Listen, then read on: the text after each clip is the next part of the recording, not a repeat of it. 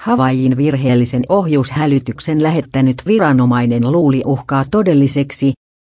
Väärä ohjushälytys Havaijilla runsaat kaksi viikkoa sitten oli huolimattomuuden ja huonon tuurin viestintäkomission FCC, N-esiraportin mukaan hälytyksen lähettänyt viranomainen ei kuullut saamansa viestin alkua, jossa kerrottiin kyseessä olevan harjoitus, ja luuli uhkaa.